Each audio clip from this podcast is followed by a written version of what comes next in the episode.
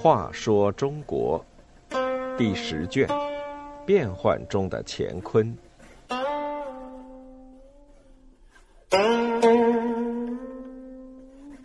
四十三，京城历险记。荆南节度使高继兴进京朝见，差点被扣。不过经历这番历险，他也看清了后唐的实力和庄宗的真相。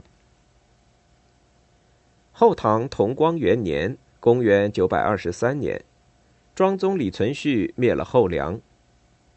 原来梁朝属下的藩镇节度使和大臣都要向新朝表示臣服，听候处理。第一个来京朝见的是宋州节度使袁象先，他带了数十万金银珍宝，先送后宫最得宠的刘夫人，又对满朝权贵，尤其是李存勖宠幸的伶人宦官，一个个行贿。于是宫里宫外都说袁相先的好话。庄宗听了，便对他忧宠有加。见此光景，别人都竞相效仿。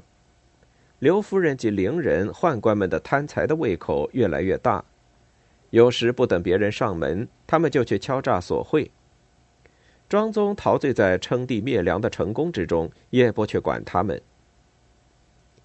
荆南节度使高继兴也亲自前去朝见。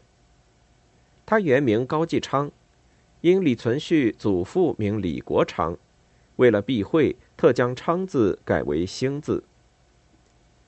他进京前，谋士梁振坚决反对说：“梁唐是世仇，征战了近二十年，你是梁的旧臣，又握重兵据要地，焉知他们不会把你当作仇敌？何况唐有统一全国的野心。”我们就是立刻动员军队坚守险要，尚难以自保。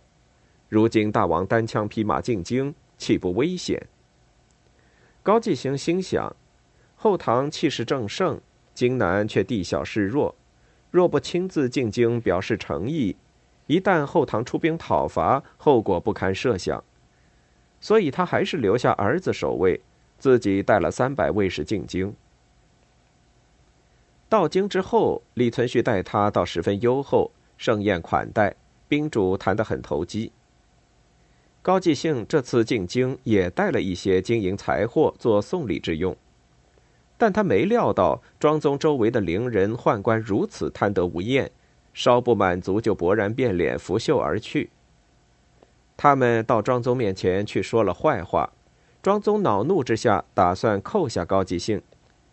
高继兴不禁又气又急，后悔当初未听梁振的劝告。幸亏大臣郭崇韬劝庄宗道：“陛下心得天下，各路诸侯最多派子弟将领前来朝见进贡。高继兴亲自觐见，陛下应该奖励才是。如不放他回去，定会使天下人失望。此非做君王的长久之计。”李存勖听他说的有理，才同意放他回去。高继兴哪里还敢停留？得知消息，立刻动身。到徐州时，他对左右说：“这次行动有两大错误：一是我来朝见，二是他放我走。”路过襄州时，节度使孔晴设宴招待，宴罢住下，高继兴觉得不妥。悄悄对亲信说：“我们必须马上走，不然夜长梦多，只怕有变。”于是他们连辎重行李都不要了，连夜逃出城去。据说庄宗后来确实后悔，下急诏来追，但诏书到边关时，高继兴早已逃之夭夭。回到荆南首府江陵，高继兴握住梁振的手说：“不听你的话呀，几乎逃不出虎口。”不过，他侵入虎穴还是有收获的，看到了后唐的真实情况。他对手下说：“新朝廷经过百战才取河南，可李存勖却沾沾自喜，举起双手说：‘是我用十个指头取得天下的，这岂能不令作战的有功之臣寒心？如此之君，又怎能使人与之同心同德？